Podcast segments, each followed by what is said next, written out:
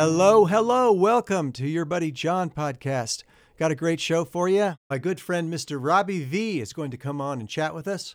Robby is a guitar slinging singer songwriter, and uh, he's got great music out there of his own. He also happens to be the son of Bobby Vee, a famous pop star from the 1960s who had many hits, including Take Good Care of My Baby, Devil or Angel, a Night of a Thousand Eyes, and More Than I Can Say, amongst many others. I'm really looking forward to talking with Robby, so let's get to it right now. Welcome, Robby Vee, the Prince of Twang, to your buddy John podcast. Uh, great to have you, Robby. How you doing there in Minnesota? I'm doing good. Thank you for having me on your podcast. Appreciate oh, it. Oh, my pleasure. Thank you. Hey, um, for anybody that doesn't know, uh, Bobby Vee, he has a great uh, tie-in with uh, Buddy Holly. Uh, Bobby uh, well, I'll let you tell this story, Robby. You probably know it way better than I do, but um, I think a lot of people may not know this. Um, how was Bobby Vee tied into the the day the music died? So he, the story goes, the legend goes, he he filled in the night that Buddy Holly um, passed away. the the Winter Dance Party tour, which the legacy of that that you're involved in. Um, Holly had just played the Surf Ballroom um, February 2nd, 1959, and chartered a plane to go up to the Fargo Moorhead area for the next night, February 3rd. And um, as Don McLean put the song, The Day the Music Died, um, Holly was on that plane, and, and of course, Ritchie Valens and uh, J.P. Richardson and the pilot. They, they never made it to their destination, and the Moorhead Armory had sent out um, on the radio, uh, you know, the show must go on, and, and they, um, Charlie Boone, uh, who became a real successful radio guy in the Midwest after that, um, he called for for local talent to show up, and was, my dad showed up with his band, The Shadows, and they filled in that night. My father had tickets to that show. Um, and and thought he was going to see his hero that night. Ended up filling in, and from that, he launched his career. He had 38 top charting hits in the Billboard, and um, went on to become as one star went down, another one rose. I guess you could put it a bittersweet evening. Right, right. Um, that's amazing. So Bobby was just uh, listening to the radio when uh, he heard this call for uh, a performer to go on. Yeah, he was 15 years old. Wow. He never performed live before, and went up and did that. And um, you know, into to a, a, a crowd that were that a lot of them were finding out on the spot that Holly had passed and the, the three stars it had passed. And um, I mean, if you look at the, the time period, it, it, was the top three artists of the of the pop charts. So I mean, it was like you, you couldn't even imagine how what that the impact on um on on what it meant to people at that right, time. Right. I mean, can you can you imagine Robby being 15 years old and having the the courage and the wherewithal to just uh, to go perform in that kind of uh, on that kind of a night. That's that's pretty incredible when you think about it. Well, you know, and, and he was he was a, he was an introvert, and I've said this before in other interviews and stuff. But my dad was a was an introvert. He, he had this huge personality as a star around people, and and he could turn it on. But in his personal life, he was very introverted, and he he, he what he remembers from that. Uh, other than the sadness, just how nervous he was. He said he was like the most nervous thing he'd ever done in his life. I just, can imagine. I can imagine that. Just wow somebody in Colorado sent me photos from that night, and they were the only ones that really existed. And um, um, one of them, you know, my dad's sitting along the backstage watching Waylon Jennings um, do a tribute to Ritchie Valens, and you could just kind of see he was just a young kid, and you know, sitting on the side with his arms, you know, kind of looking nervous. Can't believe he's there. It's interesting. You know, it's an insight into history. Right, right. Did he ever talk about it with you at all? Um, he did. He, he had, and um, he became a talking point, you know, with the record label, and and it seemed like it came up. You know, he got he got hired. he he got signed to Liberty Records through J.I. and Snuffy Garrett, who was producing Buddy Holly on those last sessions. Um, he got signed to Liberty through through them, and um, so he had a lineage of records that Holly probably recorded some of that. They're Brill Building records, that kind of thing. Yeah. And so he, J.I. was instrumental in my dad's career from the the beginning to the end. They were buddies, and so it seemed like in, in his interviews and, and, and when conversations came up, there was a lot to talk about around that. And that particular night, you know, he'll, he'll talk about like his his brother Bill was the guitar player for the Shadows, Bobby Vee and the Shadows, and like he, he didn't even have a guitar strap for his guitar. You know, he borrowed one from Waylon. wow. From Waylon Jennings, and um, just that it was so spontaneous, and, and he was backstage, and uh, Charlie Boone asked, you know, what's the name of the band, and, and my dad just said the Shadows. You know, he, he, they didn't even have to talk about a name. But wow. He, he, chose the name of his dog at the time, his uh, German Shepherd dog. wow. And uh, and just, just really um, very spontaneous, very not expecting any of this to happen today, right. like many people that showed up. And um, yeah, so it, it's a fascinating thing. And he does, he talks about how just Waylon Jennings and um, Tommy Allsup and, and, the crew that just Dion, and they just look so um, so tired and, and so uh, sad. Just really, just an overwhelming amount of of sadness. And oh um, yeah, it was just incredible that they even did the show. And um, it's almost like they weren't in their bodies, he said. And um, wow. they just seemed shocked, like total shock. And, and, and years later, I remember being on a cruise ship uh, on a you know these package show cruise ships with my dad when I was working with him, and um and he would and he, we were sitting down in the international continental bar with Dion, and Dion said to my dad, you know, I I don't can you tell me about the night? Yeah, because I don't have any memory of it. Wow, he just flat out said that to my dad, and I don't have any memory of that night. And um, I just think that I think it, it was a crew of you know they're all kids at that time, you know, and um young adults, and I think they were just shocked, just not even in their bodies, you know. Yeah, yeah, it's it's you know it's almost. Um, I think about it. I think it's almost kind of cruel that the uh, promoters made that show go on that night. You know what I mean? It's almost like um, uh, you know, even but even the, the tour itself, the, the Winter Dance Party tour, which um, if you think about the the promotional company and the people behind that, yeah, the, just the tour itself was so it, it was tough to tour back then for a lot of reasons. But in the Midwest in, in February is probably the harshest weather, uh, the harshest elements. The fact that they were in school buses and all that kind of stuff. The way they toured with the, the routing and all that, it just it, it almost was a perfect storm from the start. Yeah, it's amazing that that a promotional company would, would think so little of. This is just my opinion, of course, but would think so little of the artist and and were more interested, in my opinion, in, in making the money. You know, oh, yeah. even the way they carried on after Holly died, they, they made a lot of promises they didn't keep to yeah. Jennings and other people, and it just there was a heartless element that that led to the outcome, which is just so devastating. And back, you know, back then artists they toured differently than they do today. It's just a different was a different program. Oh I mean, yeah, yeah. Holly Holly was bucking the system by renting a plane. You know, totally.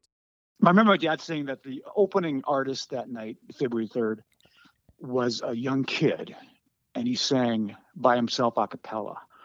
Um, you, you know, you got the whole world in your hands. Hmm. I got the whole world in my hands. That's how he opened the night. Oh wow! Um, which is very um, that within itself says it all, doesn't it? Yeah, right, right, totally. Wow. It's it would have been your dad's 80th birthday this coming Sunday. Is that correct? Yes. Wow. Yes. Yep. Amazing. That's right. Happy birthday, Bobby. Yeah, happy happy birthday remembered, right? Exactly. how they say it. Yeah. Um, so tell me a little bit more about um, after that time frame when Bobby uh, became recognized and whatnot, and he uh, he moved to to Bel Air. Is that correct?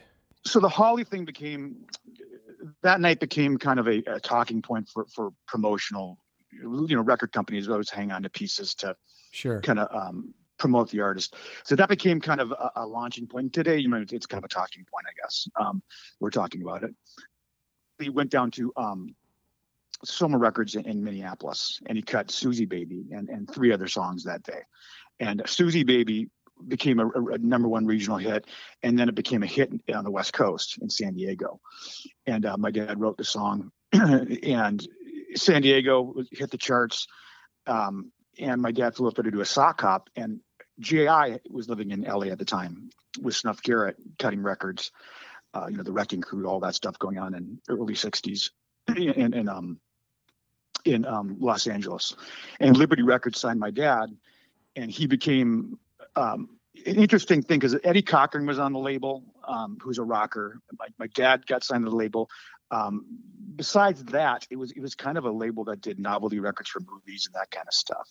Um, really, they were only two rockers, and um, but my dad went with the label. They, they, they started making records with them, and and he had a short stint down in Clovis, New Mexico. Petty. So they signed him. J.I. brought my dad to, to Snuff Garrett and said, let's bring him down to Holly Studio. Oh, wow. And my dad cut a record down there. And the uh, Snuff and Snuff Garrett, my dad's producer, and um, and um, Holly's producer, um, they didn't really get along and they didn't agree on stuff. And and so Holly, um, um, Snuff Garrett at that point decided that he wanted to take my dad to L.A. and cut pop records and, and kind of it became at that point it became Bobby Vee as opposed to Bobby Vee in the Shadows. Sure. I think the Bobby Vee in the Shadow thing was the Norman Petty studio and all that. Norman Petty, and that could have been something, and it was based off of Suzie Baby and doing more records like that. But I think Snuff saw a different potential in my dad other than a rockabilly artist because that's really what it, what he started out to be and decided you know you should be a pop rockabilly artist a pop artist and so that you know he went to liberty records um, started recording um, I, I think the, the, the Crickets were on a lot of his early records. Um, Sonny Curtis co-wrote a lot of songs with my dad, and he was a part of that that whole machine. Wow! Started cranking out hit after hit, he, and he was 15 years old. Uh, was 15. He got signed to to Liberty Records. Devil or Angel, which was a top 10 hit worldwide, uh, came out when he was 16, and um, he was living in LA at that point and um, putting out records. And the music business, uh, as far as what you know was trending uh, was kind of heading rock and roll was kind of heading at that point to kind of a more poppy uh, kind of what was becoming popular. The sounds was, were, were more pop oriented than um, you know like Chuck Berry kind of stuff, right? You know, Bob Dylan had a good quote about that. True rock and roll era was from 56 to 64. That, yeah. that was the rock and roll era. Yeah, yeah. Everything changed. That everything like that's the first generation of, of rock and roll. Everything after that was recycled. Um, it was a progression from you know the, the Carl Perkins simplicity of, of of rockabilly pop to you know from Elvis to, to all the way to um, guys like my dad who had these huge orchestras um, right. playing behind them. Which was so, uh, so which was kind of a direction that Buddy Holly was going towards too. I remember um, hearing an interview with him where he said. Uh, they asked him if they, he, they asked him, "Buddy, do you think rock and roll is going to uh, continue on?" Because people didn't know back then if it was just going to yeah. fade away. And he said, "Well, I prefer to." He said, "I don't know, maybe another six months, but I prefer to play something a little quieter anyway." Well, I mean that that was out. That's how the, the outlook was at that point. And, and you look at um, a lot of those artists. I mean, if you think of how different the record business is now than then. I mean, if you think about the first record play, the first million selling record was a Roy Rogers record, and only uh, 300 record players sold at the time. But wow. yet it was a, a, million people bought the record. Right. And um, so, so you, the delivery systems uh, now today, everything's a delivery system. You know, your phone is. Yeah. So it's it just a different to have a million seller back in, in, in that first generation of music is very different than um, than today. And at the same token, you know, that time period um, was, you know, apple pie, Chevrolet, um, you know, Brylcreem, little dab will do ya. It was just a real Amer- America um, in, in, a different place. Yeah. You know, a feel good music. It wasn't heady. You know, the Bob Dylan's kind of haven't hadn't really wandered into the world with with poems and, and rock and roll. It was more like um, we're going to go dancing and we're going to have a good time and I love you. Do you love me back? You know, it, it was just a, a simple time of of music that kind of hits you in the gut, hits you in the heart. It, it created a memory. Was more about my memories, you know, than than than getting heady with music. And right. then after 64, it, it, you know kind of fell into how clever can we be with rock and roll. Before that, it was just you know what feels good, and um and I, that's why I like it. You know, it makes you you want to tap your foot, you want to jump around the room, it makes you want to pick up the guitar and play. Yeah. It's just feel good music from the gut. And um, that's who my dad was. He was that guy. You know? Yeah. Yeah. I had, uh, you, you, you booked me on a gig with him once. I can't remember where it was, but man, what a, he was such a nice man and such a, uh, you know, I learned a lot from just working with him that one night where I saw how he dealt with uh, his fans after the show. And, um, he was so genuine with them and so um, you know, friendly and so personable with his people in the audience. I, I, just was, I just admired it a lot. I guess is what I'm trying to say. And um, well, he he would, you know, I'll give you a quote that, that my mom gave me. Um, um, you know, my dad, my dad was, was friends with everybody. Yeah. people come up to me, yeah, I'll be on the road, like, you know, I was really good friends with your dad. I'll look at him and I'll kind of go, you know, I know you were. You know, there's something that there's a connection there that you're going to tell me about in three seconds, and I'm going to totally get it. Yeah, and and, it's and it, and it never fails. Um, he he grew up, you know, not you know he, he wasn't he grew up in a family with you know he took showers at the school. You know, they, they it was a very poor family. Yeah, not a lot of opportunity. And when he moved out as a kid, he went to the um, office and asked, you know, from the guidance counselor, should I should I take this opportunity to Liberty Records? You know, I want to be an artist. I want to do paintings for a living. And them knowing his circumstance that he really didn't have a lot of opportunity ahead of him, um, encouraged him to do it. You know? Right. And so he he was on his own very young. And my mom would say that he bonded with the world. Like his his family uh, became the world he right. would go out and do these shows and, and he would meet people and go have coffee and hang out afterwards at their house and meet their parents you know it, it, he literally became like like um his family became became the world and I, am i could tell you stories about me i mean i broke down in kansas city one time on the road and I went to a hotel. I was broke. I was yeah. my last penny trying to get my, my truck fixed. He at the hotel was a huge Bobby Vee fan and had a story about meeting him and how nice he was to her. And you just stay here for free. You wow. just stay here for free until until your truck's fixed.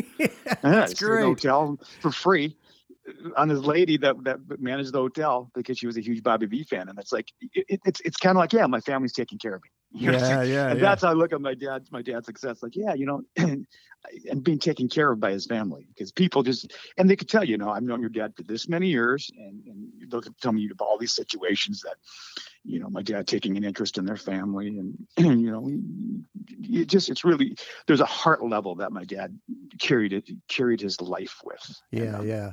What was it like growing up in? Uh because uh, you grew up in Bel Air initially. Uh, yeah. With uh, him, it was when you were going to school and stuff. Um, did your friends at school go like, "Wow, your dad's a famous pop star"? I mean, what was that like uh, having him as a uh, pop star as a as a father? I knew I grew up in an with my dad either gone um, or he was home being musical. So I knew that that his job was really important to him. Yeah. And I knew that that he had he had a very he's kind of he was kind of like you. I mean, um, where you have a lot of talent and you have a lot of uh, knowing about the business, um, but when you go to work, you go you go to work like you're a lawyer. You have a briefcase and, and you you dot your i's, across your t's, and you're very professional. Um, he was like that too, and as far as I saw, he was conducting a very professional business that he cared a lot about. And um, I, I, was aware that we, you know, we lived in a neighborhood with other, um, you know, a lot of people were big professionals and they're they're very successful. And my dad was the rock and roll singer, and you know, I was also aware that my teachers and the people in my school were fans of his. Yeah. So it, it was it was very odd, you know. I'd, I'd always have a, an eye on me um, from these, these, people that that would kind of I'm always looking at my shoulder and I'm you know people are staring at me. Yeah. And um, so I, I was aware of, of, that kind of attention really early on. At the end of the day, you know, um, I really have nothing to compare it to. Right, you know, I, right. I, remember. I remember. I think when when I first recognized that he was that he was a star meant a lot. Um, was when you know one of those uh, Hollywood tour buses came to the to the driveway and people wanted to take pictures of the house and i was on my big wheel at the end of the driveway and hey is your dad home and it's like he just gotten off the road it was 10 o'clock in the morning and you're still in bed you know because that's how he was he was up late and sleep in yeah and um and i yeah I, I can go he's in bed but i can go get him you know? and, that, that kind of thing and, and so it was like why are these people at the end of the driveway. Right, right, right. It's it's my dad here, and why? Yeah, that's interesting. That's funny get like a UPS delivery, and it's like, yeah, I'll go get him. He can sign for it. It's that kind of nonchalant, unknowing, you sure. know, naive. When did you start? Uh, what age do you remember that you started um, taking an interest in music, like playing guitar? And um, was that? Did your dad encourage that, or did you just kind of pick it up on your own? you know, when you grow up with a father that's, you know, in, in the record business, that's really what he was in the record business. Yeah. Um, he, you know, my mother was so protective of him. Um, you know, they were married all the way to the end, and, and they met when they were 15. And Wow. she she was there when Suzie Baby just came out, and, and so she watched the whole journey, and, and she was his kind of his backbone. Sure. So she was real protective of him, and you know, always had an issue with the record label or the managers how they, you know, were treat, you know, they keep him on the road so that to make money for the manager, so he, he wouldn't do TV and, and do some of these things she thought he should do, and so you know, being a workhorse, you know, she she always had these comments about the industry side and how they were treating him, and she was real protective. Yeah. So what happened was my mom really didn't want me to go into music. And I remember as a kid, she would say this to me, you know, it'd be great if you didn't do the music business because she was so really didn't want any of us kids to go into the music business. Right. And um because she was kind of the protector. So, you know, my dad would leave guitars around the house and and he I was always musical and always playing. And um he he just had had a a music would ooze out of him. Because of that, it was just like undeniable that I was going to get into music because you know, I would grab a guitar and, any, and try and tune it and try and play songs and just really one of those things that, that it, it was it, it was so much a part of our household that um, it just was inevitable. But my, I was it was very clear that my mom didn't want me to go into music, and it became a bit of a um a process. Sure. Like, I, my first guitar wasn't just given to me. You know, it, I had to really, really earn it. I had to really take an interest. I had to really be stick it for a while, and it was it was a bit of a reluctant. Um, kind of like my own personal journey because Sure. she didn't she she didn't want me to ever be a Bobby Vee impersonator, put it that way. You Yeah, know, she yeah, really yeah. wanted me to be an individual in the world and, and find my own way and do my own thing. So when I did finally get into music, it was almost like um, you know, she she she did welcome it. Um, and my dad welcomed it. um, I had a similar thing where I was gonna want to go to art school um, in college, and my dad like looked at me like, No, you're going to art school. Playing music, that's what you're doing. yeah. So I did have one of those similar kind of crossroads where, where music became the inevitable for me. Right, right. Were you um were you playing with your brothers at that point? Like were you guys like playing in the garage like a teen, you know, rock and roll band or, or did did you guys kind of all uh, come together later?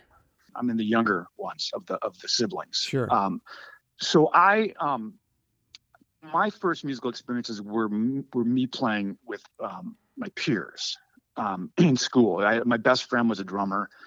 Um, you know, my other best buddy was um, you know played bass, and I had another buddy that played guitar. Um, you know, I, and so I'd sit down in, in the science room with that guitar player, and we would um, learn Jimi Hendrix solos, and and he was really good at you know, learning Pink Floyd solos. So he would teach me that. I was good at learning Chuck Berry stuff, so I teach that to him. That guy, he became um, uh, Jane's Addiction, David Navarro. Wow. Um, he went on to, to do that band, and and he, um, and we were, you know, we, we kind of learned how to play guitar together. We'd sit down in the library and and trade parts and licks and That's so cool. I never knew that. That's really Yeah. neat. yeah. So it, it- there was there was a, a support group around me musically that I kind of uh, connected into, and then um, at some point I did start playing music with my brothers, um, and we had a um, relatives on the west coast, our only relatives who now live in New Zealand, and on my dad's side, and we had put together kind of a whole family band, and we, we at 13 I think was the first gig we got paid, and we'd go out and play these um, these church festivals and things like that, and um, yeah, so at 13 I was out making money playing music. Wow. When did you all move to Minnesota? At what point did uh, Bobby just decide that he wanted to get out of the uh, Bel Air Hollywood scene as far as, you know, living there? I was a teen. I had just become a teenager. I was a teenager. We were all teenagers at that point, and um, it was there was a bit of independence that we were lacking where we were living. Um, my dad was not winding down, but he wasn't cutting as many records in Hollywood, and that was really his, his reason to be there.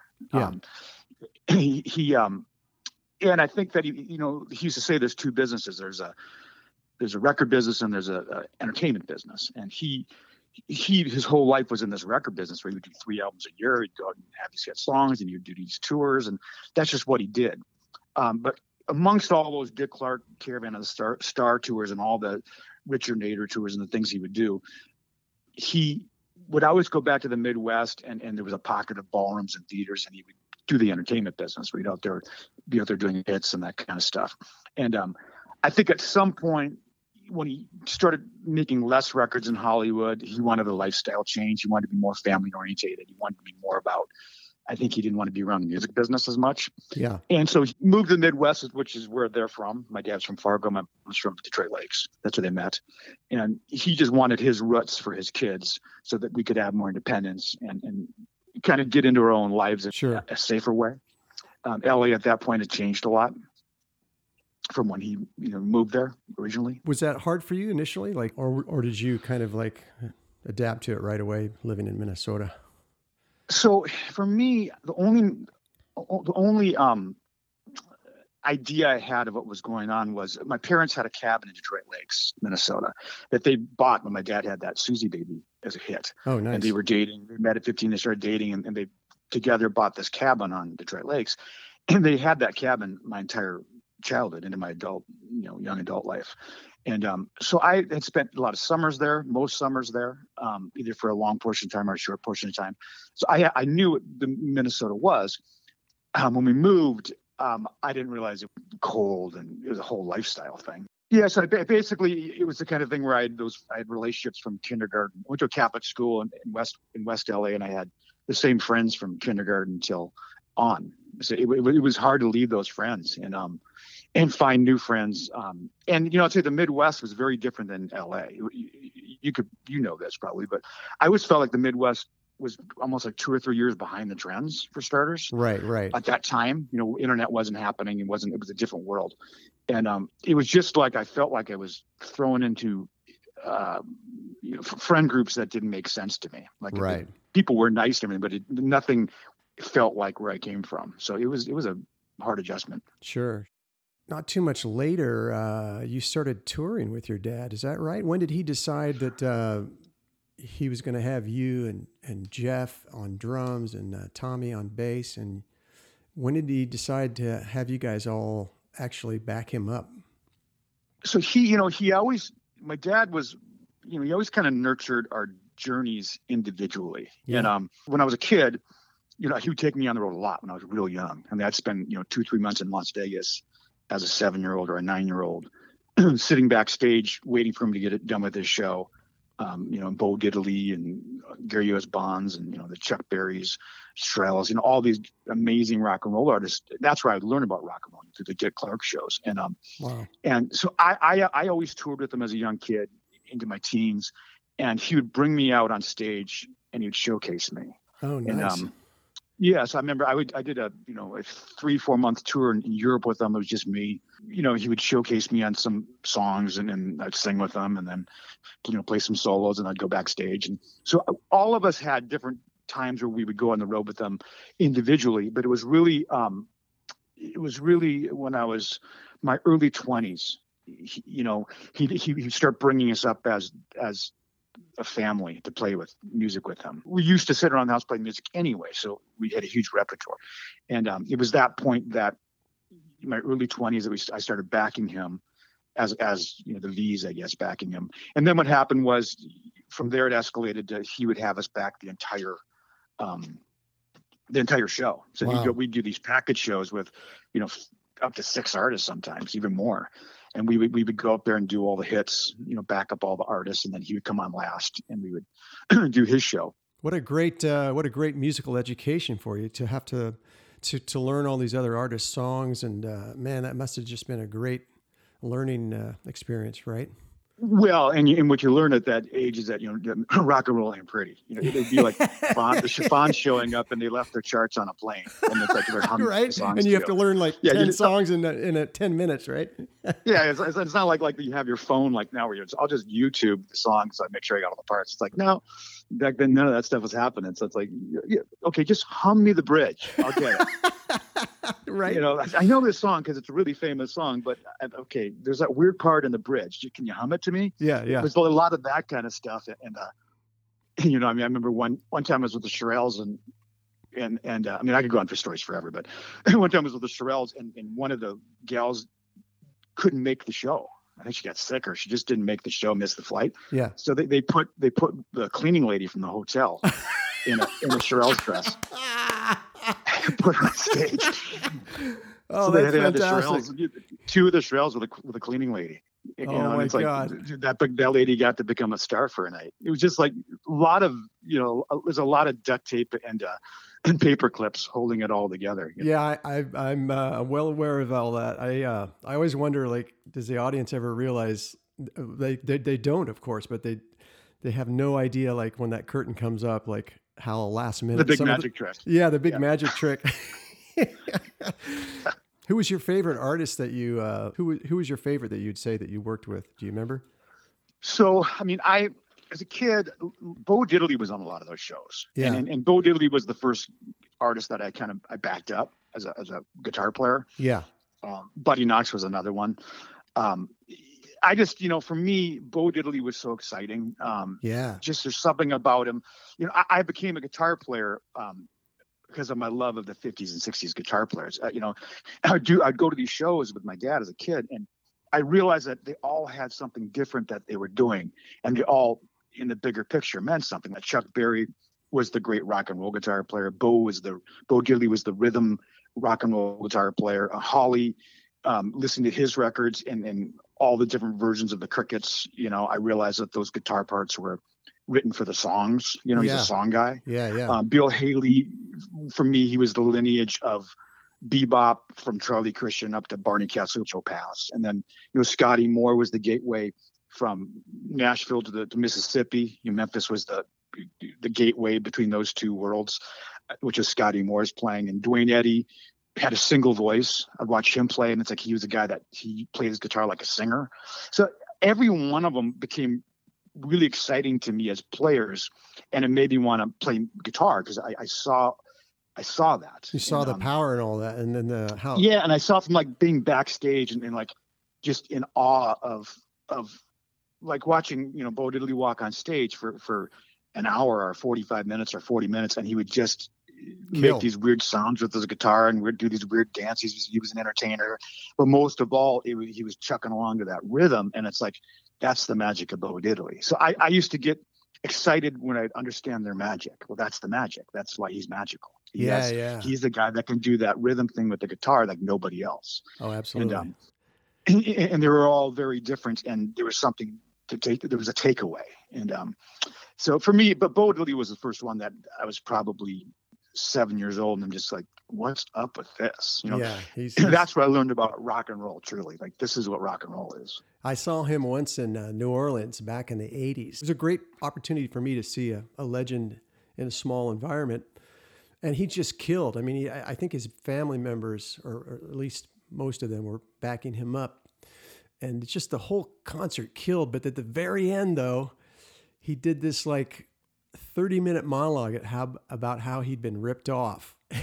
it was, Yeah. the audience just went like the whole mood and vibe. He built up to this incredible crescendo and climax with everybody like dancing and shouting and screaming, and then he did this thirty minute monologue. And I understand, like he, him, and all those, you know, Chuck Berry, Little Richard, all those guys.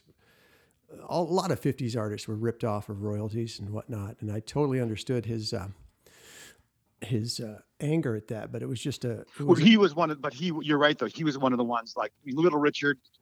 It was probably a little bit like that, but he didn't bring it into a show. But Bo Diddley was a real vocal one about it. He, he, he was probably the most vocal out of all of them, in my opinion. yeah, And and he kind of, um, I remember. So I remember some of the shows. He had a thing where he would bring a, a, a fryer, like a chicken fryer, Yeah. to the shows.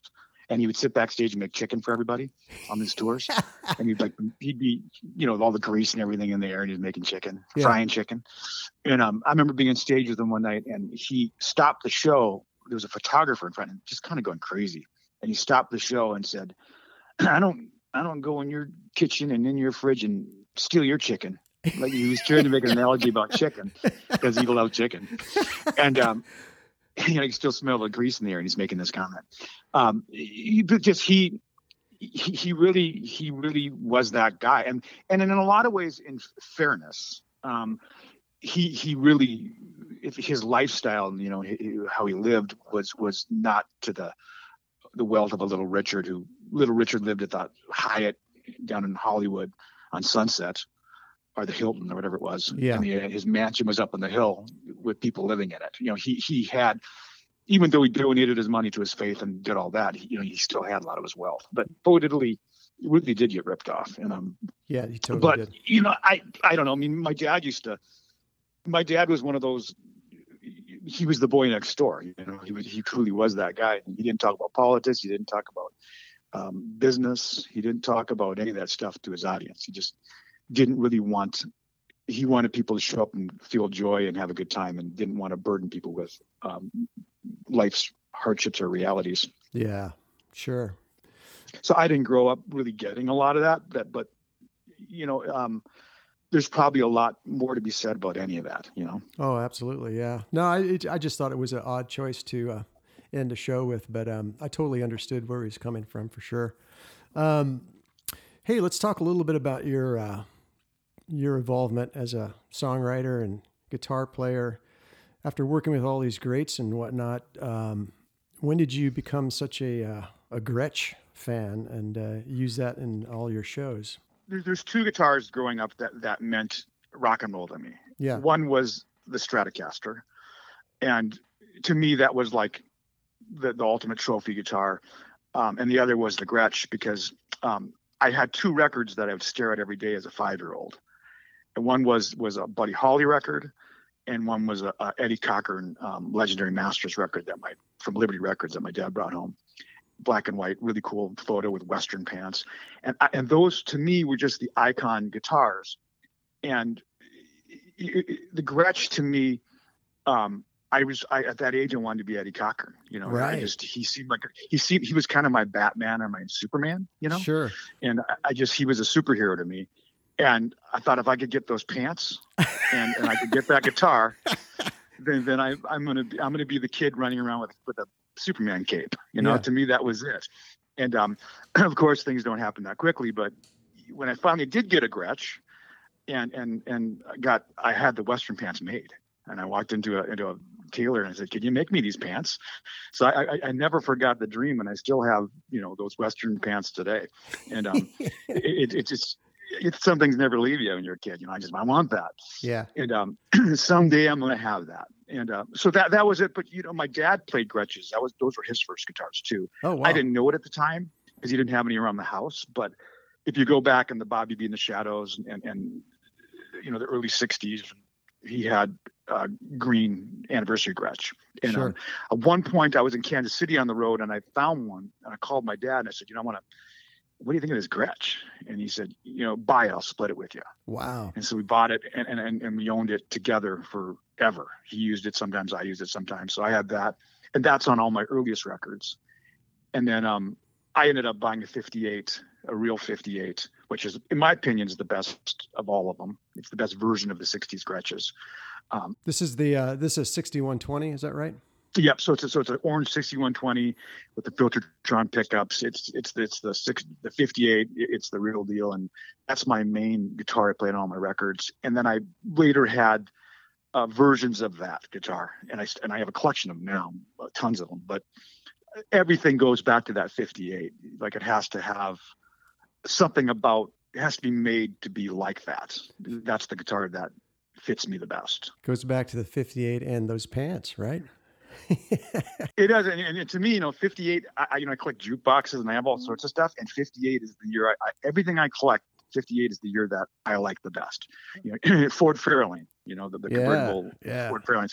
58 had the big wings on it. You know, it's to me, 58 was the uh, Art Deco kind of um, cool, and uh, but the Gretsches they they they kind of figured it out at that point, and then they started getting goofy.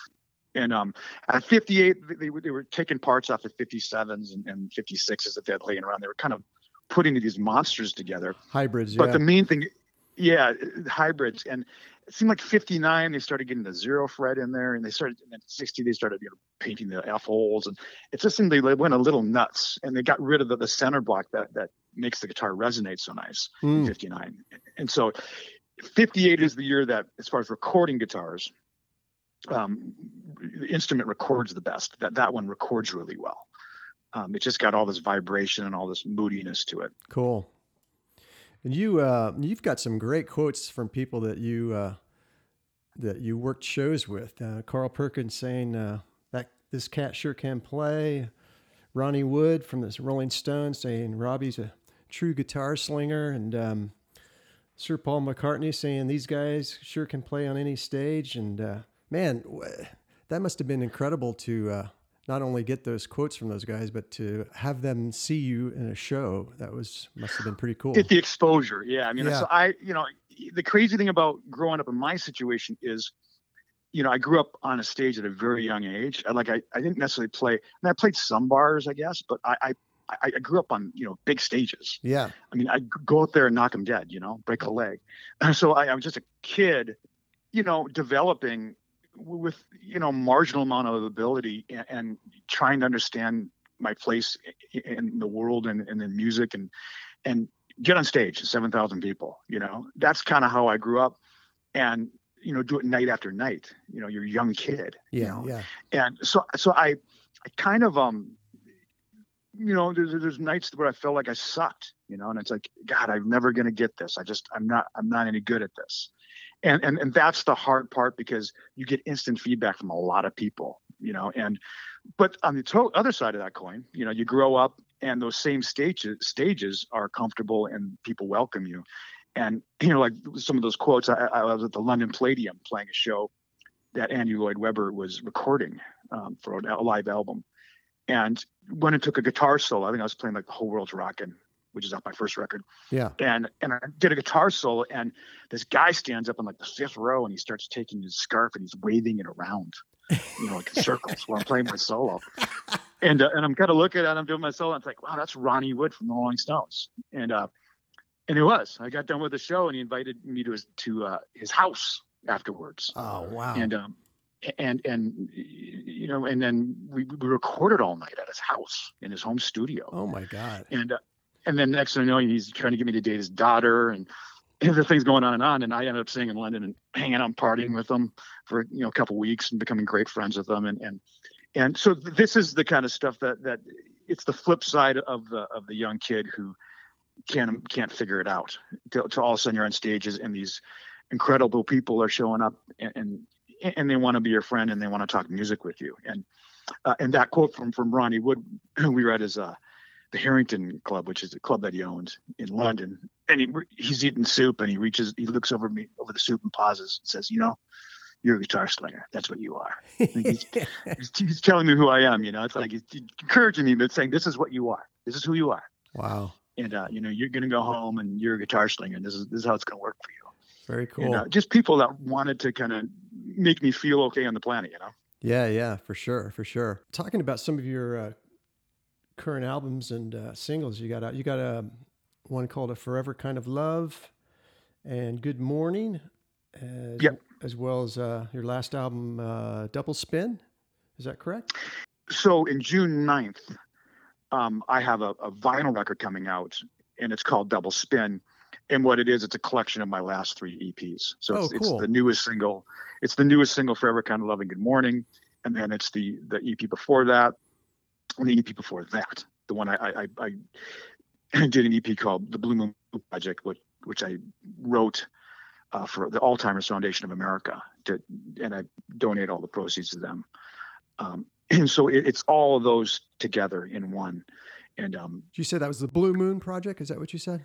yeah, Blue Moon Blue for for Alzheimer's Foundation of America. And I well, my dad my dad passed away from Alzheimer's, and in his final year or leading up to that, uh, him and I together got involved with the Alzheimer's Foundation to try and raise awareness and and um, Oh, that's cool. and money.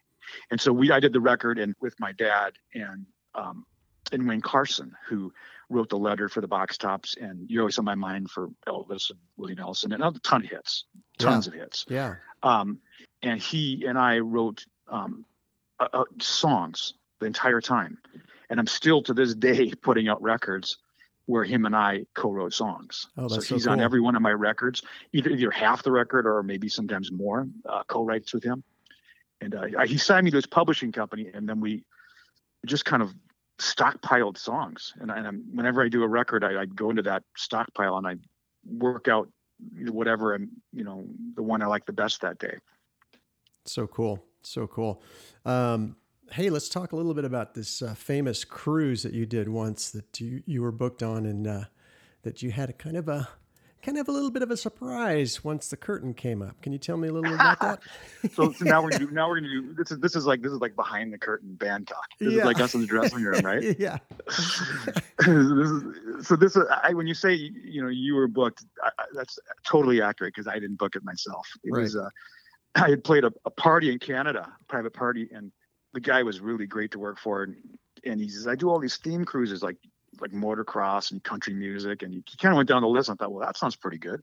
He goes, Can I book you for one? I said, Sure. It was one of those times I was on the road and I didn't have time to answer phone calls. And I was, you know, people would call for shows and at my at my office. And that's my wife. If she would help me out, Yeah. you know, you take some of these, field some of these calls. So she did. And she goes, Yeah, I booked you on a cruise.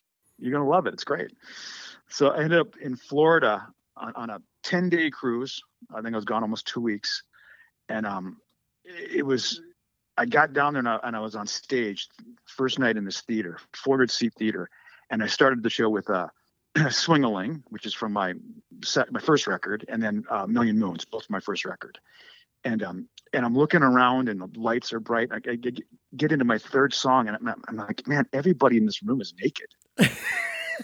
it's, it's like it's like it's like the it's the opposite of like one of those dreams as a kid where you go to school with no clothes on. It's like I have clothes on and nobody else has clothes on. And you're singing a song called Swingling and Million, A Moons. moons. yeah, just get done saying million moons. I'm looking around going, this is everybody in this room is naked. so I, I yeah, it's, it's true. So I was honest. I was the artist. Uh, I had three shows in, in that 10 days cruise. Um, it was a swingers cruise. So I spent 10 days with everybody being naked and it was bizarre. And um, so they're they're naked 24/7 or are they just naked at your show? I mean, they're walking around the cruise ship naked they were too? naked 24 seven or in like a lingerie or something. Ah, you so, know, it was so you're standing They go to they go eat dinner and they'd hand them a towel because they're sitting on these chairs, you know. And and it was a sh- cruise ship, and and it would be crazy. So they you couldn't do it like in the harbor or whatever. So you get into international water and they'd come on and come and say, okay, you know, you can take your clothes off now.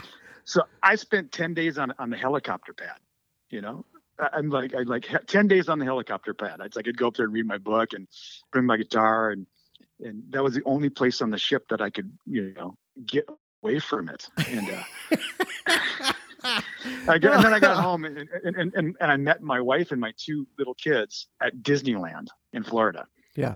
And I'm looking around and was like, this is my, my, my wife's going, man, you seem so really off. Like, did something happen? You just seem like really up, uptight and kind of upset about something. I'm like, yeah, well, you booked me on a swingers cruise for 10 days, sweetheart. It's fantastic. We all have those uh, special gigs in our lives that we remember fondly, huh? Yeah, the, the ones that, that, that leave a dent, they never leave you. Exactly, exactly. and I, you know people have their lifestyles but yeah I, i'm i'm li- i am i am american you know i am apple pie and chevrolet that's i grew my dad was like that i'm like that i just i'm very straight laced so pretty much a shocker Yeah, yeah, I can imagine. I can imagine.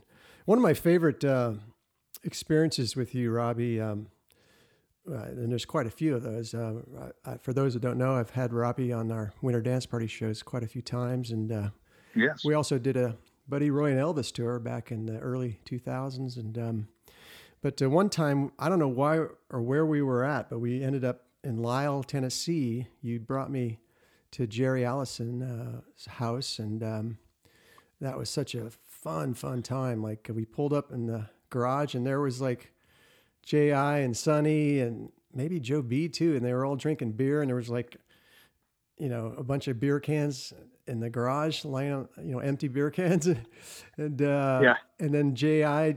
just uh, took us out to dinner with his wife. Uh, Joanne is her name? Is that her name? joni Joni, J.I. took us out with Joni, and um, we just had a great time. And um, I remember him uh, telling that story about the night that uh, Keith Richards spent at his place clutching the uh, Everly Brothers guitar. Do you remember that? I do, I do. I mean, I remember pulling up, and they're sitting the, on their coolers drinking their beer, which is the crickets, basically. That's what how they were. Yeah. And um, and, and they're staring at a ditch digger that J.I. just bought a ditch digger. Yeah, it was like it was like it. yeah, look at that. Yeah, a ditch digger. I mean, there was a lot of stories that night, a lot of memorabilia, and, and you know, fun demos that he was playing for us that nobody oh, yeah. had ever heard. And the letter from from the Beatles that was, you know, saying that they got their name from the Crickets. He had that framed in his office. But he, um, the Everly Brothers guitar that was not smashed at Knott's Berry Farm when they broke up. So it would be the one that uh, Don was playing. Yeah. And then and then the other one, which which Phil was playing, was smashed. And and then they I think they came out did like one song and, and he, Phil smashed his guitar and they broke up on, on stage. Yeah. And so, you know, they, they, the history of the Everly Brothers goes back with J.I. a long way. I mean, like Kiss Ya, those great drum parts on those records, that's J.I. He played on the early Everly Brothers records. Yeah. And so they've been friends forever, toured together with Holly and all that. And, um, and so I think it was a uh, Don gave uh, J.I. the set. So he had the neck of the broken guitar and then the, the the one that did play the, the, the sister guitar. Sure. And when Keith Richards was staying with them, unannounced, just showed up at his house and lived there for like two weeks. Um, he, J.I. said he came down in the morning and, and, and Keith Richards was, was naked in a, in a, in a um, blanket with a shotgun in one hand and the guitar sleeping. And, and so he took a picture, you know, and he said, and later asked Keith Richards, what, what was that all about? He said, I was guarding the guitar. he was guarding the guitar. Yeah. Yeah, was guarding the guitar. It's like, okay. yeah, he's like, nobody's going to take this guitar from me. you know, J.I., he's like an uncle to me. And um, I knew that you're, not only are you an enthusiast towards Holly and the Crickets music, but you're also a historian and, and you appreciate um, on a deeper level all of it than, than just oh, singing yeah. the songs. And so I, I knew that you, those were connections that were um, important you know oh, on a yeah. friendship level it's very different than than being a, a fan you know absolutely no i mean J.I. was just uh, he's the, one of the greatest rock and roll drummers of all time i mean he just so many detailed great creative uh, beats he came up with that um, i just i just always have been impressed. And uh, on top of that he was just a funny uh, nice character really really great guy. He was, you know, and, and that that farm that you visited, um, that you know, all all those crickets lived with a adjacent property to that. I think Nanci Griffith lived out there. Waylon had a place out there. They all kind of lived in that that same uh, block. It's a lovely, mile. lovely area. Yeah, I love that area. It really is. And and and um and J.I., you know, in his free time, he, he did farm. He he would farm the fields, and we cut a record on his porch, his back porch. Um, my dad and I and, and Sonny and Joe B and J.I. we cut uh, a handful of songs, and one of them came out. It was um, uh, Blue Days Black Nights, and we literally. Uh, I mean, I picked up the guitar that was in J.I.'s um, living room, and, and, hey, what song you guys want to play? What do you want to play? It, it was so spontaneous. I, I, think we cut every song like on the first take. Wow! And, and they put out one.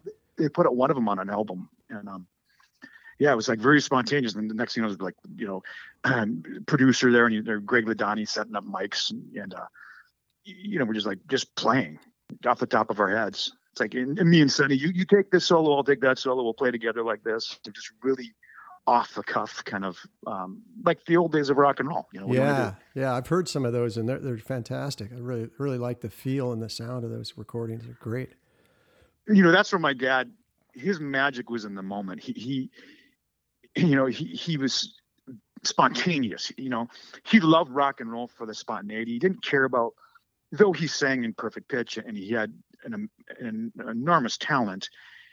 He was more interested in capturing the feel of the song than his own per- personal performance. You know, he, he really wanted to have a vibe on things. Yeah. And um, that's, but that's that generation of rock and roll. They understood that. you know, in, in LA, the business changed from from he, a lot of his records he'd cut them live in one two three takes uh, most of them in, in one take and he said he didn't like the business when it changed in like the late 60s when they started doing multi-tracking because he just he lost a connection with the material didn't feel the vibe anymore, the band, and right, right. he liked cutting stuff live. So very cool, very cool. Hey, uh, wanted to congratulate you on uh, your induction into the Iowa Rock and Roll Hall of Fame. That was in 2022. Is that right? Uh, that was, I mean, yes, yes, they did that yeah, last October. I think we did that. Very cool. Quite an honor. What was that um, like? What was that like when they uh, presented you with that plaque? It was, it was surreal. You know, it's, it kind of goes back to what I was saying about my dad and, and that family aspect where, um, you know, I've met so many people over the year years, you know, that I've known since I was a kid. Yeah. And um, have watched me develop on stages my entire life. And I remember doing the acceptance speech for that. And it's just like uh, looking in the audience at people and it's like, God, I've, I've known you playing this ballroom or that ballroom or that fair, you know, the Des Moines State Fair. I, I know these people from when I was just a young kid. Yeah. And um, I, I grew up, you know, on staring at these people from the stage my entire life. So it was almost like I felt like a family, like a like a, my family was was giving me a prize or something. Oh, that's and, um, neat. That's really neat. It did. It, it, it, was special, you know. Right on. And um, what about uh, any upcoming projects that uh, listeners should know about? Um, I know they can uh, find your tour schedule at robbyvee.com, but any uh, creative projects coming up? I am. So I'm, I'm working on um, I'm working on a record right now. Um, it's it's hard for me because I do the writing and then I do the recording, and I've I kind of have two different ways of seeing them both. So I I try and get as much material put together, then I go and start recording. But um, I'm I decided um, to cut a record with my old friend of mine, Beej Chaney, and Beej was um, lead singer of a band called the Suburbs when I was growing up. I was 15 years old, and I warmed them up on a stage um, around Minneapolis, and he liked me. So he he wanted to be my friend. He was about 10 years older than me, but he just was a monster writer, monster talent, and a wild personality. He seemed to me like a Jerry Lee Lewis kind of guy, where he just he got rock and roll on a gut level, cool. and it wasn't heady. And so he he became a mentor uh, to me, and as a kid, he kind of encouraged me to do things. And we wrote a little bit back then, and I always wanted to do a record, but he was he was in this suburbs. They were signed to A&M Records. They were putting out singles and having fringe hits and touring, and it never quite made sense. And um, so recently we we were talking on the phone, and and we said let's do some writing. And I, I'm at a point where I needed to make a shift and do something. Every one of my records is different than the last. I don't want to re-record it you know this i don't want to do two records that are the same i right. can do shows like that all day long that's what shows are for right but i want records to be like you know like a, a painting this painting looks like that this painting looks like that i want them to be very different so i was looking for the next project anyway and i thought you know we should cut that record that we should have done when i was 15 you oh know? that's and, cool the way we're approaching it is so organic and natural and, and it's it's really it's really fun that's cool. Are, are you guys like uh, sending emails back and forth with different lyrics, or are you more like uh, zooming or, or FaceTiming each other and doing like a session, like a writing session? Is that how you're working it? Yeah. So we every Tuesday we put aside a few hours. Yeah.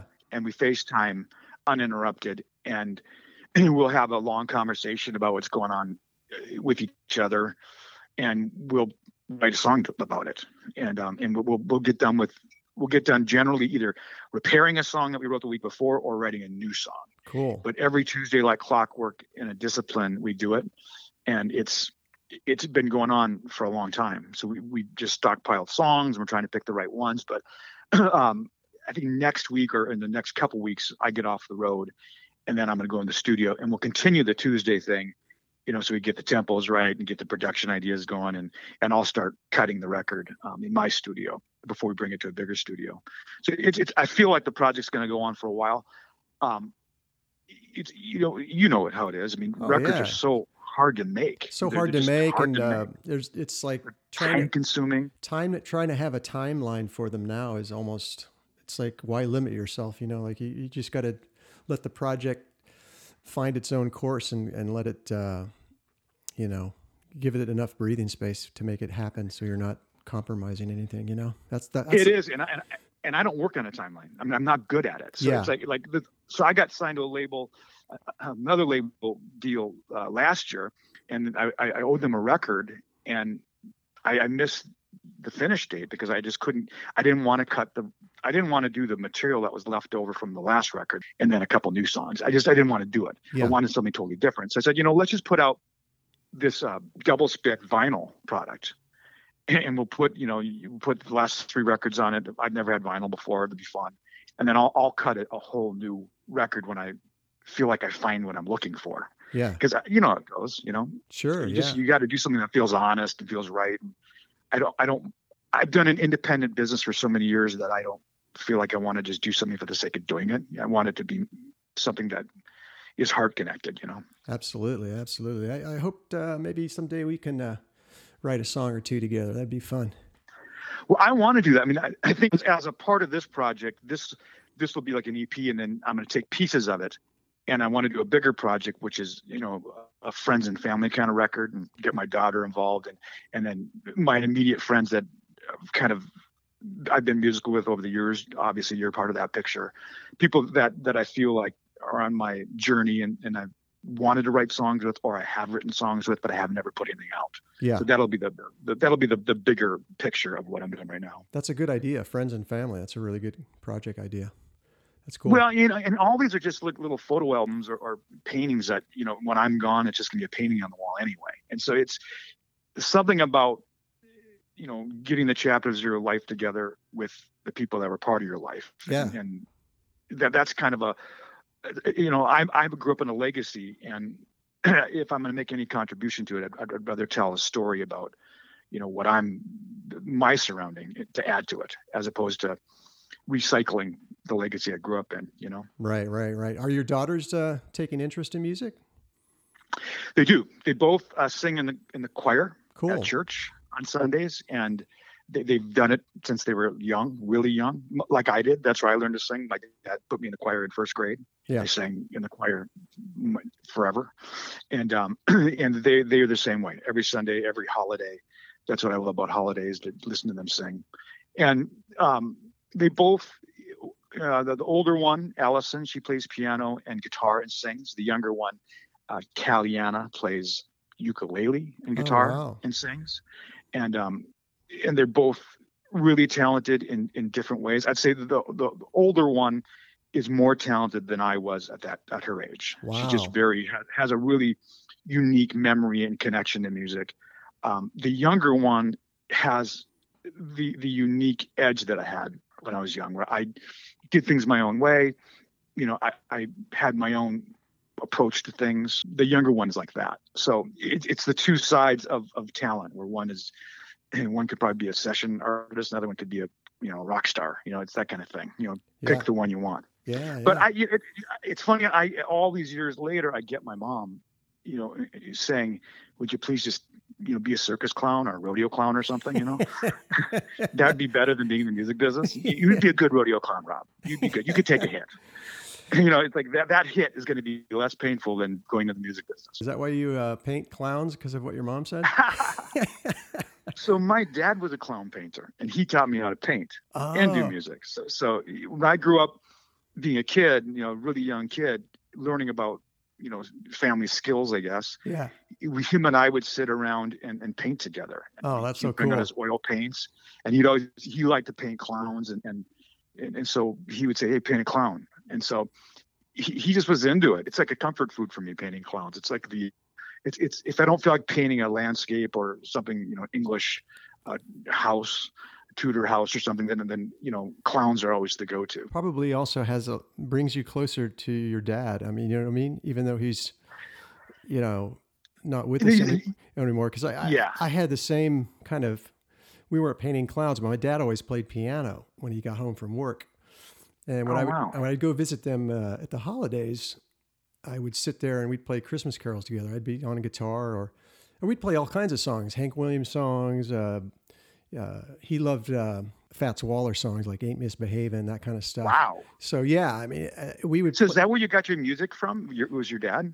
pretty much. I mean, him and my brother. My brother was uh, George was like a child music prodigy, where he was. We have home movies of him reading sheet music when he was seven years old, you know, while he's playing guitar along with my dad, who was playing some song, you know, that had sheet music, you know. it's like so. Did, the Holly thing did was that like just an opportunity when you were in Chicago to do that as as as an artist slash actor because you were in both fields, or was it something that as a kid? I mean, I know you loved Eddie Cochran like I did. I know that you you loved 50s, 60s music, but were you a Holly fan at a really young age too? Basically I got all my siblings like you. I was the youngest in the family, and um, my yep. my mom finally admitted a few years ago that I was a happy accident.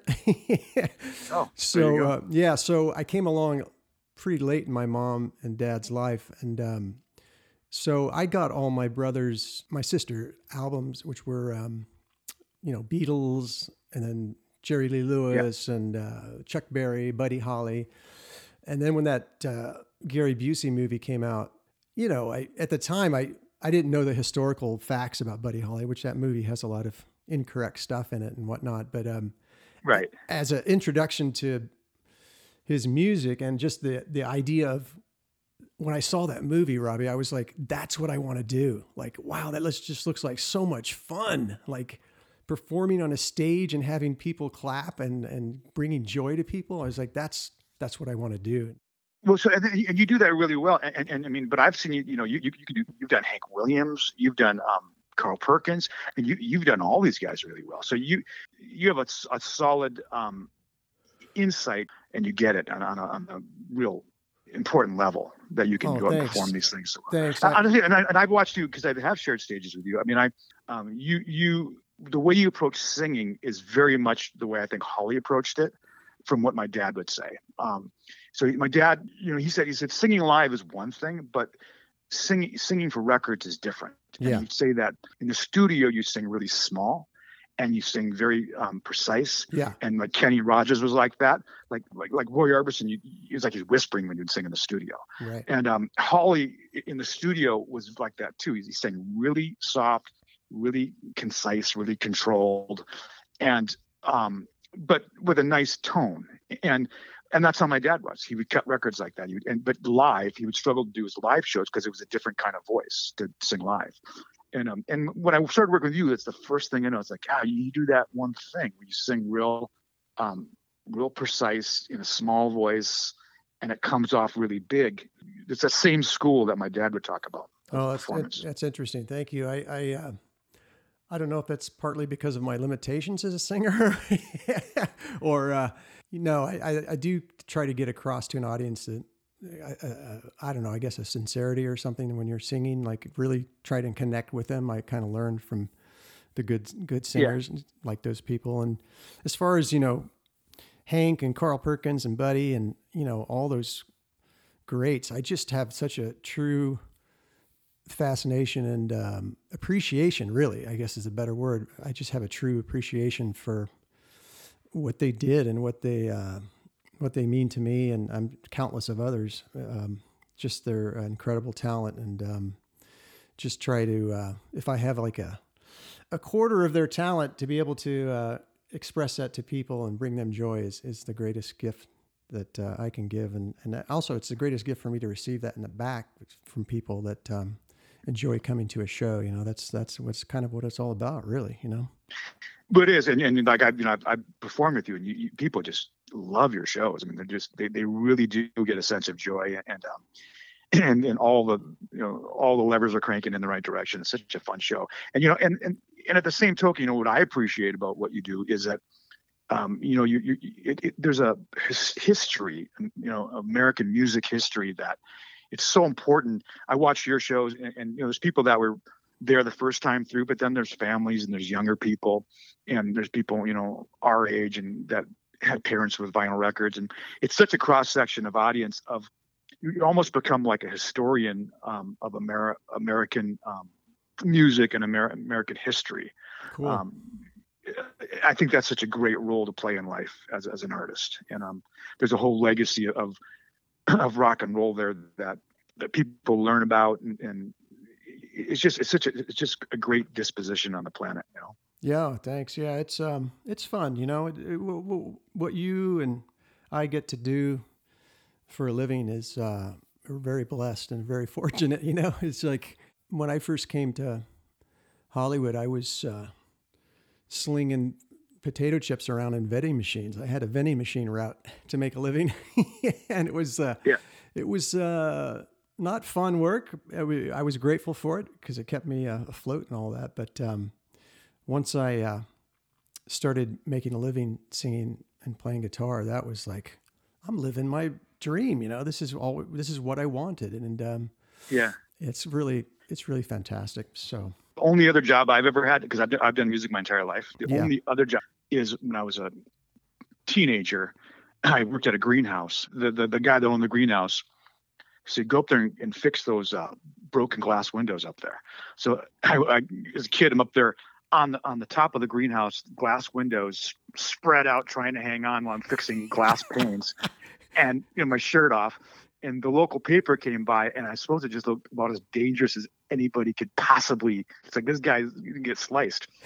So I'm up there, and, and I made the front cover of the of the local newspaper with me fixing glass windows on a greenhouse. And I look back now, and I thought, you know, that's probably way more dangerous than the music business. It's like I probably made a good choice yeah, yeah, not I- be the guy that fixes it. That's like the rodeo clown gig, you know. yeah, exactly. Yeah, yeah.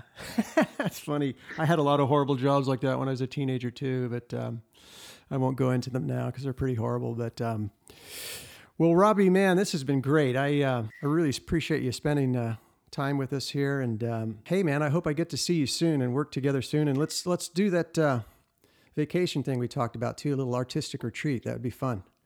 Let's do it. And I really appreciate this, John. And you know, you I've said this before, but you're, you're one of my favorite talents out there, and you're one of my favorite friends. So Oh, thank you for uh, Thank you, Robby. thanks for doing this today. Yeah. Appreciate it, Robby. You have a great one, right. and uh, say hello to your lovely wife, Mary, and, and your kids for me too. It's a great family. Sounds great. Thanks, John. Okay, buddy. Bye bye. There he goes, Robby Vee, ladies and gentlemen. What a great guy and great friend.